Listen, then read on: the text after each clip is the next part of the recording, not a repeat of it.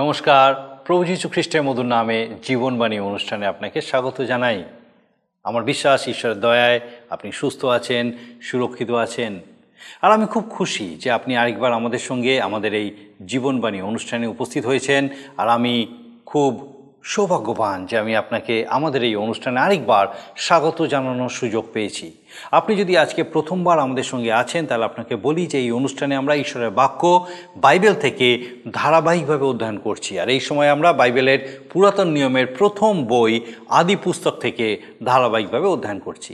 আমার বিশ্বাস এই অনুষ্ঠান নিশ্চয়ই আপনার ভালো লাগবে। ঈশ্বরের বাক্য থেকে আপনি সত্য নতুনভাবে জানতে পারবেন, শিখতে পারবেন।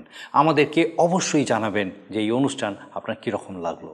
আপনার মতামত আমাদের কাছে কিন্তু খুব গুরুত্বপূর্ণ। আসুন আজকে আমাদের অনুষ্ঠানের শুরুতে আমরা একটা গানের মধ্যে দিয়ে ঈশ্বরের প্রশংসা করি।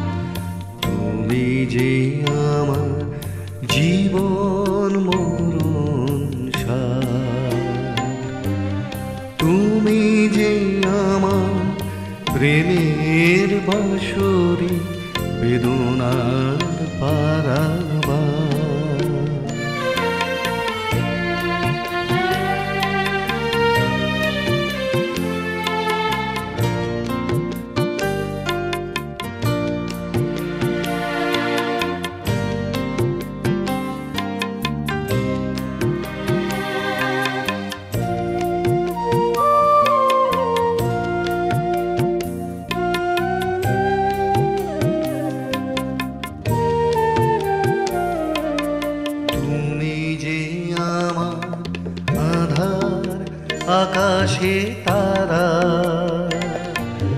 তুমি যে আমার নয়ন শ্রুধারা, তুমি যে আমার আধার আকাশে তারা, তুমি যে আমার নয়ন শ্রুধারা,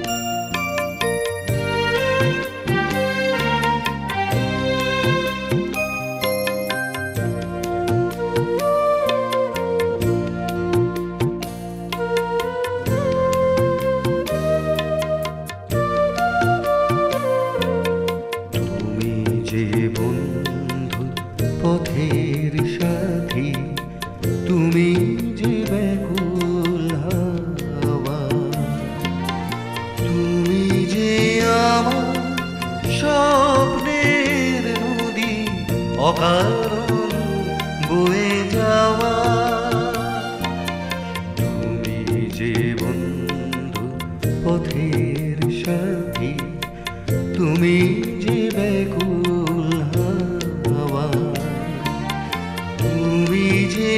আমার স্বপ্নের নদী অকারণ বয়ে যাওয়া, তুমি যে প্রভাত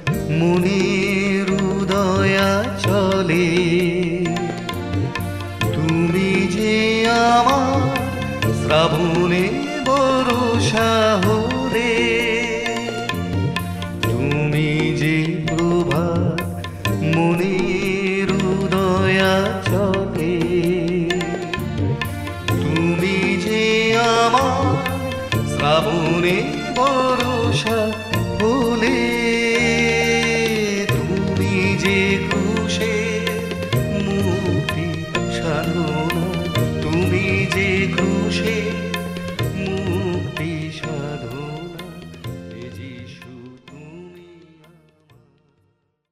আমরা আদিপুস্তক নিয়ে আলোচনা করছি। সৃষ্টি একটি রহস্যময় সত্য, এই বিষয়ে নানা প্রকার তথ্য থাকলেও ঈশ্বরের বাক্য আমাদের কাছে পরিষ্কার বলে একমাত্র জীবন্ত ঈশ্বর এই পৃথিবীর সৃষ্টিকর্তা। তিনি মানুষের যতটুকু প্রয়োজন ততটুকুই জানিয়েছেন এবং তা খুব পরিষ্কারভাবে জানিয়েছেন। পবিত্র বাইবেলে বিশ্বাসীরা একেশ্বরবাদী, অর্থাৎ তারা একমাত্র ঈশ্বরে বিশ্বাস করেন। একটি প্রশ্ন কিন্তু এসে যায়, আর তা হলো ঈশ্বর কেন এই বিশ্ব ব্রহ্মাণ্ড সৃষ্টি করলেন? তার সাধারণ উত্তর, তিনি তার নিজের আনন্দের জন্যই সৃষ্টি করেছেন। এছাড়াও ঈশ্বর আপন গৌরব রক্ষণে উদ্যোগী ঈশ্বর। তিনি চান না যে অন্য কেউ তার গৌরব পাক, ঈশ্বর চান মানুষের সঙ্গে সহভাগিতা। এখন প্রশ্ন হলো, আমরা কি সেই সহভাগিতা চাই, যেখানে আমরা ঈশ্বরের সাথে আমাদের সকল বিষয় ভাগ করে নিতে পারি? বাইবেলের শুরুতেই একটি শব্দ পাই, তা হলো আদি। এই শব্দটি অনন্তের কথা বলে, একটা সময় বলে, যে সময় উৎপত্তি বা ব্যক্তির বিষয়ে আজও মানুষ অজ্ঞ। কিন্তু বাইবেল এই রহস্য রেখেছে যেন আমরা একমাত্র ঈশ্বরের কাছে তার সমাধান লাভ করি, এবং সৃষ্টি শব্দটি আমাদেরকে বলে দেয় মহাশূন্য থেকে সব কিছু সৃষ্টি হলো। মহাশূন্য থেকে প্রাণের উৎপত্তি হলো, আর প্রাণীর মধ্যে সবচেয়ে উর্বর মস্তিষ্কের অধিকারী হলো মানুষ। তবে সময়, ঈশ্বর, মহাশূন্য, বস্তু ও সৃষ্টি, এই শব্দগুলি আমাদের কাছে এক নতুন দৃষ্টিভঙ্গি দেয়। আমরা আলোচনার মাধ্যমে সেই সত্যগুলো বিস্তারিতভাবে দেখব। অনেক প্রকার ধারণা এবং শিক্ষা আমাদের পরিত্রাণের নিকটবর্তী করতে পারে না, কিন্তু ঈশ্বর বিষয়ক সঠিক শিক্ষা আমাদেরকে বলে দেয় কোন পথে এগিয়ে গেলে আমরা অনন্ত জীবনের অধিকারী হতে পারব। ঈশ্বরের ইচ্ছা কোনো মানুষ যেন বিনষ্ট না হয়, কিন্তু অনন্তকাল ধরে তার সাথে বসবাস করে। আমাদেরকে অবশ্যই তার বাক্যের সান্নিধ্যে আসতে হবে যদি আমরা তার সঙ্গে বসবাস করতে চাই, আর এই কারণেই বাইবেলের বাক্য বিষয়ক আজকের এই শিক্ষা খুবই প্রয়োজনীয়। আসুন আমরা এখন ঈশ্বরের বাক্যের বিস্তারিত আলোচনায় প্রবেশ করি, আর আমার বিশ্বাস এই সময় আমরা ঈশ্বরের রব শুনতে পাব। তিনি তার জীবন্ত বাক্যের মধ্যে দিয়ে আমাদেরকে যা বলতে চান আমরা যেন তা উপলব্ধি করতে পারি। আসুন ঈশ্বরের বাক্যের বিস্তারিত ব্যাখ্যার দিকে আমরা যাই। প্রিয় বন্ধু, এই অনুষ্ঠানে আমরা সৃষ্টির রহস্যের মধ্যে জড়িয়ে আছি। কত তত্ত্ব বা থিওরির কথা শুনেছি আমরা, এবং যেমন দিন যায় মানুষ নতুন নতুন থিওরি বার করে। কেউ কেউ আবার পুরাতন কোনো তত্ত্বর সাথে বা থিওরির সাথে নতুন বিজ্ঞানের শব্দ দিয়ে বিষয়টাকে আরও ঘোরালো করে বলেন, এটা আমার থিওরি। বিষয়টি আপনাকেও নিশ্চয়ই চিন্তায় ফেলবে। এখন সহজ কথাটা বলি, যা বাইবেল বলেছে, আদিতে ঈশ্বর আকাশমণ্ডল ও পৃথিবী সৃষ্টি করিলেন। আমাদের সমস্ত সমস্যার সমাধান হয়ে যায়। বিশ্ব ব্রহ্মাণ্ড কে সৃষ্টি করলেন? অবশ্যই ঈশ্বর সৃষ্টি করেছেন, কিন্তু কবে আমি তো জানি না, আর আমি নিশ্চিত যে কেউ জানে না। কেউ বলছেন 1,00,000,000,000, আবার কেউ বলছেন 2,00,000,000 বৎসর পূর্বে। আমি যদি বলি 5,00,000,000, কেউ কি এ কথা খণ্ডন করতে পারবেন? কখনো ভাবি হয়তো বা তার চেয়েও আগে। প্রিয় ভাই ও বোন, আমাদের মনে রাখতে হবে যে ঈশ্বরের হিসাব অনন্তের হিসাব। আপনার সুপার কম্পিউটারও সে হিসাব দিতে পারবে না। আপনার কেমন ধারণা ওই 1,00,000,000 বৎসর ঈশ্বর কি করছিলেন? তিনি তো চুপ করে গালে হাত দিয়ে ভাববেন না। সারা বিশ্ব ব্রহ্মাণ্ডের মধ্যে সর্বাপেক্ষা ব্যস্ত ব্যক্তি তিনি। এই বিশাল বিশ্বে প্রতি মিনিটে কত মানুষ মারা যাচ্ছে, কত মানুষ জন্ম লাভ করছে, সে সকল সবই তাঁর ইচ্ছামতো হচ্ছে। কোটি কোটি মানুষের বিনতি নিবেদন তার কাছে পৌঁছাচ্ছে, সেই সব প্রার্থনা তিনি শুনছেন, উত্তর দিচ্ছেন। এছাড়া মান, অভিমান, প্রেম, হিংসা, কলহ, বিদ্রোহ, যুদ্ধ, বিগ্রহ লেগেই আছে। এ সবই তাঁরই হিসাবে আছে। এখন আমরা তাকে ব্যস্ত দেখছি। সৃষ্টি রহস্যের কথা বলতে গেলেই অনন্তের কথা এসে পড়ে, কেননা 2,00,000,000 বৎসর হোক আর 5,00,000,000 বৎসর হোক, ঈশ্বরের কাছে সেটা এই সেদিন। সুতরাং প্রশ্ন জাগে এই যে এর আগে ঈশ্বর কি করছিলেন। তাই তো লেখা হয়েছে, আদিতে ঈশ্বর আকাশমণ্ডল ও পৃথিবী সৃষ্টি করলেন। একজন ইংরাজি কবিতা লেখক তিনি লিখেছেন, তার মর্মার্থ এরকম, আকাশের ওই ক্ষুদ্র তারার গতি কি দিতে পারি? বনের গাছের পাতাগুলোর কোনো আকারও দিতে পারি না। বিশাল পর্বতকে ছুঁড়ে ফেলে দিতে কার সাধ্য? মানুষ পিগমির মতো ক্ষুদ্র। পিতা অবিশ্বাসের বোঝা বয়ে নিয়ে ঘুরবে। সকালের সোনালি আলো কোনো মানুষ কি দিতে পারে? অথবা সন্ধ্যার গধূলি আলো কোনো মানুষ কি জ্বালতে পারে? আকাশের ওই চাঁদ ফ্যাকাশে আলো দিচ্ছে, কেউ কি আছে যে তাকে উজ্জ্বল করে তুলবে? চিন্তা করে দেখুক কে সে কাজ করেছেন। ঈশ্বরের বাক্যে আদিপুস্তক 1:1 বারবার সেই কথাই জানাতে চাইছে যে মহান ঈশ্বরই সৃষ্টিকর্তা। গীতরচক দাউদ গীতসংগীতা তার 8:3 বলেছেন, আমি তোমার অঙ্গুলি নির্মিত আকাশমণ্ডল, তোমার স্থাপিত চন্দ্র তারকামালা নিরীক্ষণ করি। আর গীতসংগীতা 19:1 বলে, আকাশমণ্ডল ঈশ্বরে গৌরব বর্ণনা করে, বিতান তাহার হস্তকৃত কর্ম জ্ঞাপন করে। প্রেরিত পৌল রোমীয় মণ্ডলীকে লিখলেন, রোমীয় তার 1:20 ফলত তাহার অদৃশ্য গুণ অর্থাৎ তাহার অনন্ত পরাক্রম ও ঈশ্বরত্ব জগতের সৃষ্টিকাল অবধি তাহার বিবিধ কার্যে বোধগম্য হইয়া দৃষ্ট হইতেছে, এই জন্য তাহাদের উত্তর দিবার পথ নাই। আমরা আরও দেখি ইব্রিয় পত্রের লেখক এই কথা বলেন, বিশ্বাসে আমরা বুঝিতে পারি যে যুগকলাপ ঈশ্বরের বাক্য দ্বারা রচিত হইয়াছে। সুতরাং কোনো প্রত্যক্ষ বস্তু হইতে এ সকল দৃশ্য বস্তুর উৎপত্তি হয় নাই। ইব্রিয় তার 11:3 তা লেখা আছে। আমাদের একটা বিষয় বিশ্বাসে গ্রহণ করতে হবে যে ঈশ্বর সকলই সৃষ্টি করেছেন। বৈজ্ঞানিকেরা যা আজ পর্যন্ত প্রমাণ করতে পারেনি, ঈশ্বর কেবলমাত্র তার কথায় সৃষ্টি করলেন। আমরা যদি সৃষ্টির বিবরণের সাথে অন্য কোনো ধর্মের বা বিজ্ঞানের তুলনা করি, দেখব যে দুটোর মধ্যে আকাশ পাতাল তফাৎ। প্রত্যেক জাতির ভিন্ন মত কেমন করে পৃথিবীর সৃষ্টি হলো।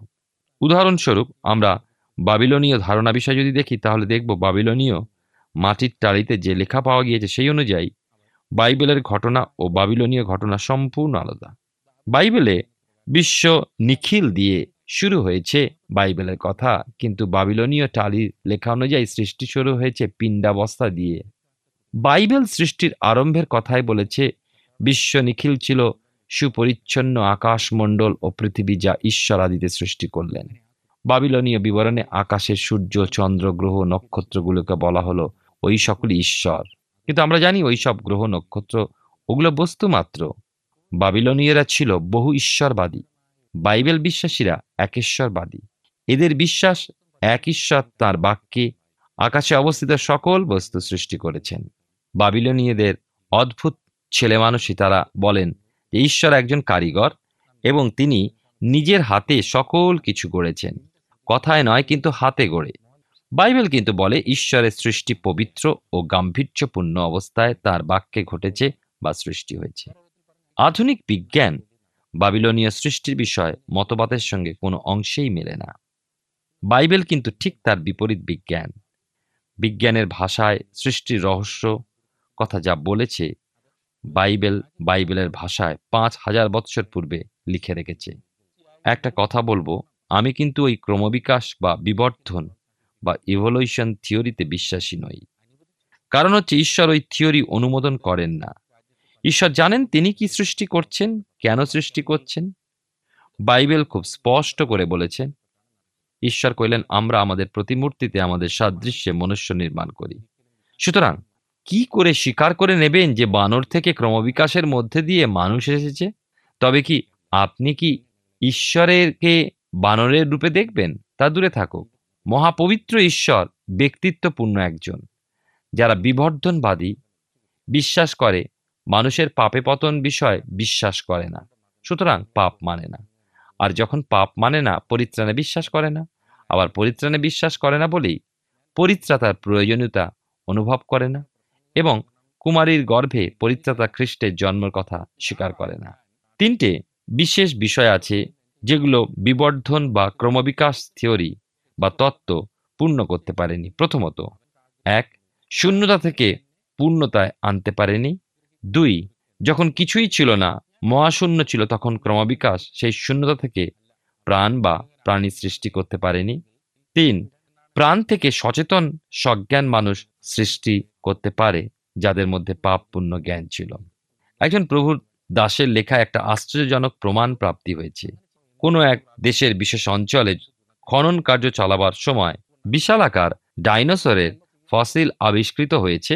তবে এটা সম্ভবপর কেননা প্রাক ঐতিহাসিক যুগে বিশাল বিশাল প্রাণী ছিল। আশ্চর্য বিষয় এই যে এক বিশালাকায় মানুষের পূর্ণ কঙ্কাল পাওয়া গিয়েছে যা বৈজ্ঞানিক জগতে নতুন সাড়া জাগিয়েছে। বৈজ্ঞানিকদের গালে হাত, তারা নতুন করে ভাবতে বসেছেন, কারণ ক্রমবিকাশ অতি সূক্ষ্ম আমরা দেখিয়ে শেষ করেছিল, আর এই অতি সূক্ষ্ম অ্যামেবিয়া দেখিয়ে শেষ করেছে। বিশ্বের বহু মানুষের একটা প্রশ্ন, কে সৃষ্টি করলেন, কবে সৃষ্টি করলেন, সেই সঙ্গে কেন সৃষ্টি করলেন? ঈশ্বরের বাক্যের এই প্রশ্নের উত্তর প্রকাশিত বাক্য 4:11 হে আমাদের প্রভু ও আমাদের ঈশ্বর, তুমি প্রতাপ ও সমাদর পরাক্রম গ্রহণের যোগ্য, কেননা তুমি সকলের সৃষ্টি করিয়াছ এবং তোমার ইচ্ছা হেতু সকলই অস্তিত্বপ্রাপ্ত সৃষ্ট হইয়াছে। ঈশ্বর কেন এই বিশ্ব ব্রহ্মাণ্ড সৃষ্টি করলেন? তিনি সৃষ্টি করতে চেয়েছিলেন বলেই সৃষ্টি করলেন, তার নিজের আনন্দের জন্য। আপনি বিশ্ব নিখিল নাও পছন্দ করতে পারেন, কিন্তু তাতে তার কিছুই আসে যায় না। সৃষ্টির পূর্বে তিনি আমাকে কিংবা আপনাকে একথা জিজ্ঞাসা করেননি সৃষ্টি করব কি না, তার পরামর্শদাতার প্রয়োজন ছিল না। আমার জন্মের পূর্বে তিনি আমাকে প্রশ্ন করেননি যে তুমি কোথায় জন্মাতে চাও। সকল কিছুই তাঁর ইচ্ছা মতোই সৃষ্টি হয়েছিল। একটা গানের সুর ভেসে আসে, এ বিশ্বলয়ে বিরাট শিশু আনমনে খেলছি, প্রলয় সৃষ্টি তব পুতুল খেলা, নিরজনে প্রভু নিরজনে, সত্য ঈশ্বর তাঁর ইচ্ছা মতো সকল কিছুই করেন। বিশ্ব নিখিল সৃষ্টি করার দ্বিতীয় কারণ আমরা জানি যে ঈশ্বরের বাক্য বলে ঈশ্বর সগৌরব রক্ষণে উদ্যোগে ঈশ্বর। ঈশ্বর যে সৃষ্টি করলেন সেই দিকে তাকিয়ে ঈশ্বর বলেছিলেন উত্তম। স্রষ্টা সৃষ্টি করার পর নিজ সৃষ্ট বস্তুর প্রশংসা করছেন। বাইবেলে পুরাতন নিয়মে ইয়োব তার 38:7 লেখা আছে, তৎকালে প্রভাতীয় নক্ষত্রগণ একসঙ্গে আনন্দ রব করিল, ঈশ্বরের পুত্রগণ সকলে জয়ধ্বনি করিল। যিশাইয় ভাববাদী পুস্তকে 43:7 লেখা আছে, যে কেহ আমার নামে আখ্যাত, যাহাকে আমি আমার গৌরবার্থে সৃষ্টি করিয়াছি, সেই ব্যক্তিকে আনিয়া দাও, আমি তাহাকে নির্মাণ করিয়াছি, আমি তাহাকে গঠন করিয়াছি। ঈশ্বর তার গৌরবের জন্যই সৃষ্টি করেছেন। ঈশ্বরের বাক্য এই কথা বলে ঈশ্বর মানুষ সৃষ্টি করেছিলেন যেন মানুষের সাথে তাঁর সহভাগিতা বজায় রাখতে পারেন। ঈশ্বর যদি ইচ্ছা করতেন তিনি কি রোবট বানাতেন না? বোতাম টিপলেই ওই রোবটরা প্রণাম করে টেপ বাজিয়ে প্রশংসা করতে শুরু করত? কিন্তু তা নয়, তিনি চেয়েছেন প্রত্যেক মানুষের স্বাধীন সত্তা থাকে। ঈশ্বর তো আপন প্রতিমূর্তিতে আপন সাদৃশ্যে মানুষকে সৃষ্টি করলেন। কেন? কারণ তিনি চেয়েছিলেন ভালোবাসা। তিনি চেয়েছিলেন এমন এক প্রাণীকে সৃষ্টি করতে যে তার প্রেমের প্রতিদান দিতে পারবে। মানুষ ছাড়া প্রেমের আদান প্রদান কে করবে? এখন আসুন আরেকবার আদিপুস্তক তার 1:1 দিকে তাকাই। আদিতে ঈশ্বর আকাশমণ্ডল ও পৃথিবী সৃষ্টি করিলেন।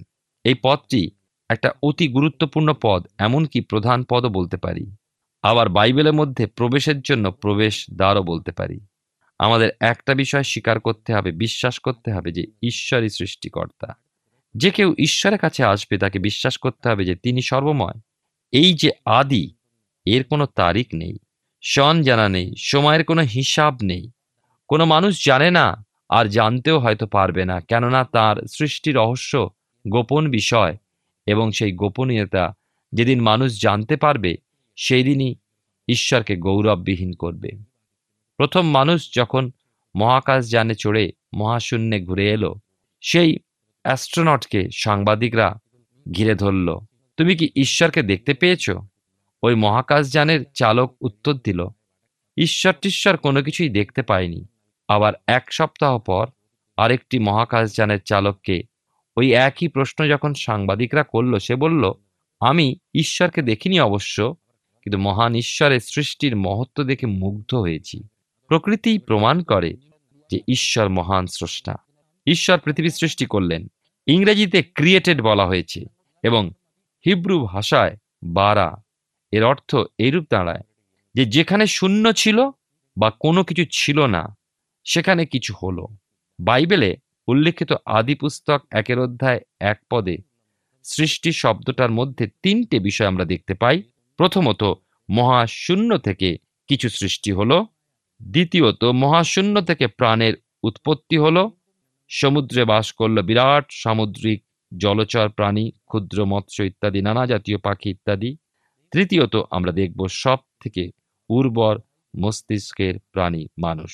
তাহলে এই সৃষ্টি কথা অর্থ বারবার করে আমরা মনে রাখব যে শূন্যতা থেকে ঈশ্বর সৃষ্টি করেছিলেন। আমরা আগে যেমন অনেক তত্ত্ব কথা শুনলাম, তার মধ্যে থেকে আমরা থেইস্টিক ইভলিউশন এর কথা শুনেছি।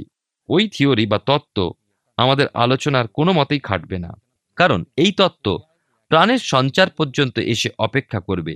ক্রমবিকাশের মধ্যে দিয়ে কবে মানুষ আদম সৃষ্টি হবে, আবার অপেক্ষা করবে কবে নারী হবার সৃষ্টি হবে। কিন্তু মানুষ জ্ঞান দিয়ে ভাগ করতে চেয়েছে, তাই তারা সময় সময় নানা মত প্রকাশ করেছে। যেমন কেউ কেউ বলেছেন 4004 খ্রিস্টপূর্বে পৃথিবীর সৃষ্টি হল, কেউ বলল 1 লক্ষ কোটি বৎসর আগে, আবার কেউ বলল 2 লক্ষ কোটি বৎসর আগে। আমরা বাইবেল দেখি না কেন? যিনি সৃষ্টি করেছেন তিনি কি বলছেন? লেখা আছে, আর সন্ধ্যা ও প্রাতঃকাল হইলে প্রথম দিবস হইল। হিসাব মতো 12 ঘন্টা রাত ও 12 ঘন্টা দিন, অর্থাৎ 24 ঘন্টায় 1 দিবস। প্রিয় ভাই ও বোন, বাইবেল ঈশ্বরের বাক্য এবং সরল বিশ্বাসের সাথে পাঠ করলে সকল বাক্য আমাদের কাছে সহজ হয়ে উঠবে। আত্মিক জ্ঞানে সকল কথা বুঝতে পারি।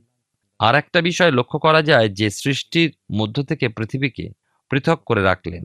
কেন এই ব্যবস্থা? তার কারণ এই যে ঈশ্বরের পরিকল্পনা মাফিক মানুষকে পৃথিবীতে রাখতে চাইলেন এবং এই জন্যই তিনি পৃথিবীটাকে উদ্যান বাটিতে পরিণত করলেন। তবে বাইবেল পাঠের মধ্যে দিয়ে আর একটা বিষয় আমাদের দৃষ্টি আকর্ষণ করে। মানুষকে পৃথিবীতে রাখবার পূর্বেই লুসিফার, যে কিনা শয়তান হয়েছিল, দিয়াবল, পৃথিবীতে নিক্ষেপ করেছিলেন। আর আপনারা তো জানেন যে ওই লুসিফার ছিল স্বর্গের প্রধান দূত এবং সে ঈশ্বরের গৌরব সিংহাসন অধিকার করতে চেয়েছিল, তাই তার পতন। দিয়াবল কিন্তু মনোপরিবর্তন করেনি, অনুতপ্ত হয়নি। সে নূতন উৎসাহে ঈশ্বর সৃষ্ট প্রেমের আদম ও হাওয়াকে, আমরা পরে যা দেখব, তার দলভুক্ত করার প্রচেষ্টা চালালো। বহুদিন আগে এক দার্শনিক বলেছিলেন যে সৃষ্টি রহস্যে যে বিষয় মানুষ জানতে পারেনি সেই বিষয়কে ক্ষুদ্র ক্ষুদ্র ভাগে ভাগ করা যায়, এবং সেগুলো হচ্ছে সময়, শূন্যতা, বস্তু, শক্তি ও গতি। কোনো একজনকে বুঝাবার সময় তিনি বলেছিলেন, আদিপুস্তকের প্রথম 2 পদে আমরা 5টা বিষয় খুঁজে পাই। লেখা আছে, আদিতে, এটা সময় বোঝায়, ঈশ্বর আকাশমণ্ডল ও পৃথিবী সৃষ্টি করলেন। আকাশমণ্ডল মহাশূন্য বোঝায়, পৃথিবী বস্তু বোঝায়।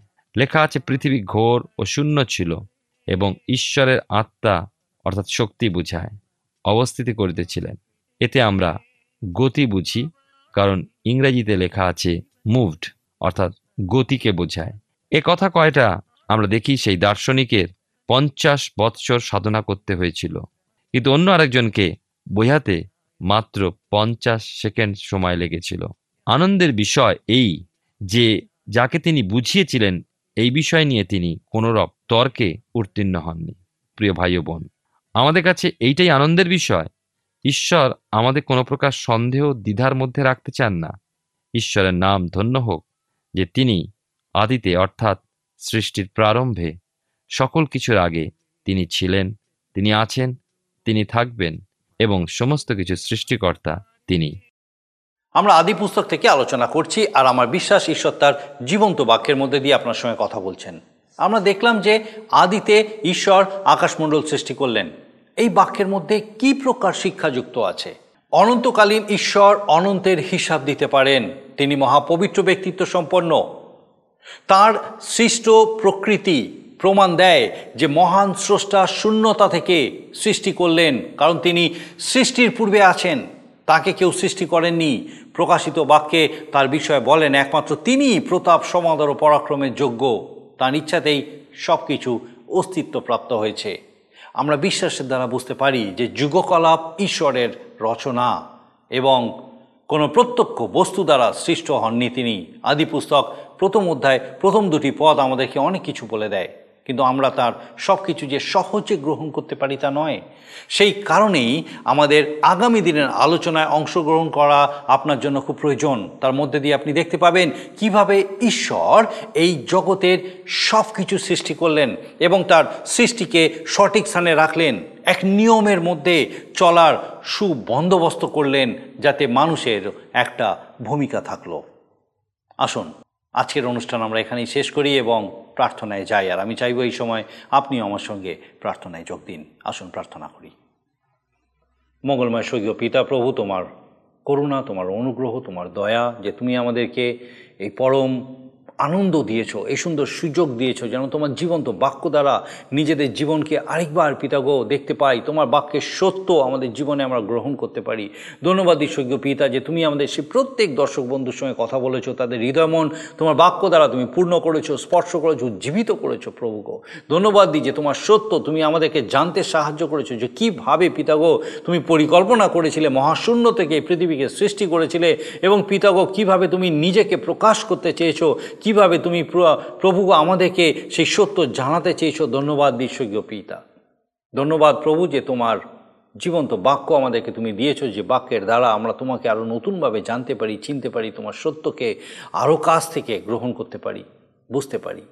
বিশেষ করে এই সময় পিতাকে প্রার্থনা করি আমাদের প্রত্যেক দর্শক বন্ধুর জন্য, তাদের পরিবারবর্গের জন্য, প্রিয়জনদের জন্য প্রভুকে প্রার্থনা করি। যদি এই সময় কেউ কোনোভাবে অসুস্থতার মধ্যে আছেন সৈজ্ঞ পিতা, তোমার যীশু নামে প্রভু প্রার্থনা করি তুমি স্পর্শ করো।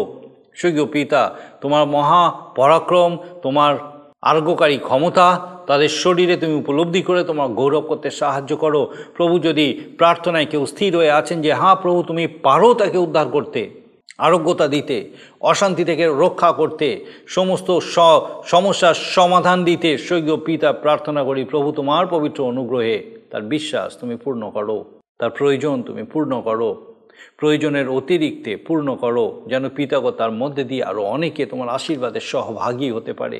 ধন্যবাদ দিচ্ছি প্রত্যেক পরিবারের জন্য প্রভুগো, যারা পিতাগো তোমাতে দৃষ্টি স্থির রাখতে পেরেছে, প্রভু বিশ্বাসে স্থির আছে। প্রার্থনা করি তোমার পবিত্র আত্মার সুপরিচালনা সেই প্রত্যেককে তুমি আশীর্বাদ যুক্ত করো, সেই প্রত্যেক গৃহকে তোমার আশীর্বাদে গৃহরূপে আলোকিত করো সৈক্য পিতা, যেন আরও অনেকে পিতাগো সেই আলোক দেখে তোমার নিকটে আসতে পারে, তোমার আনন্দের সহভাগী হতে পারে, তোমার সেই আনন্দের স্বাদ পেতে পারে। সৈক্য পিতা তুমি দয়া করো।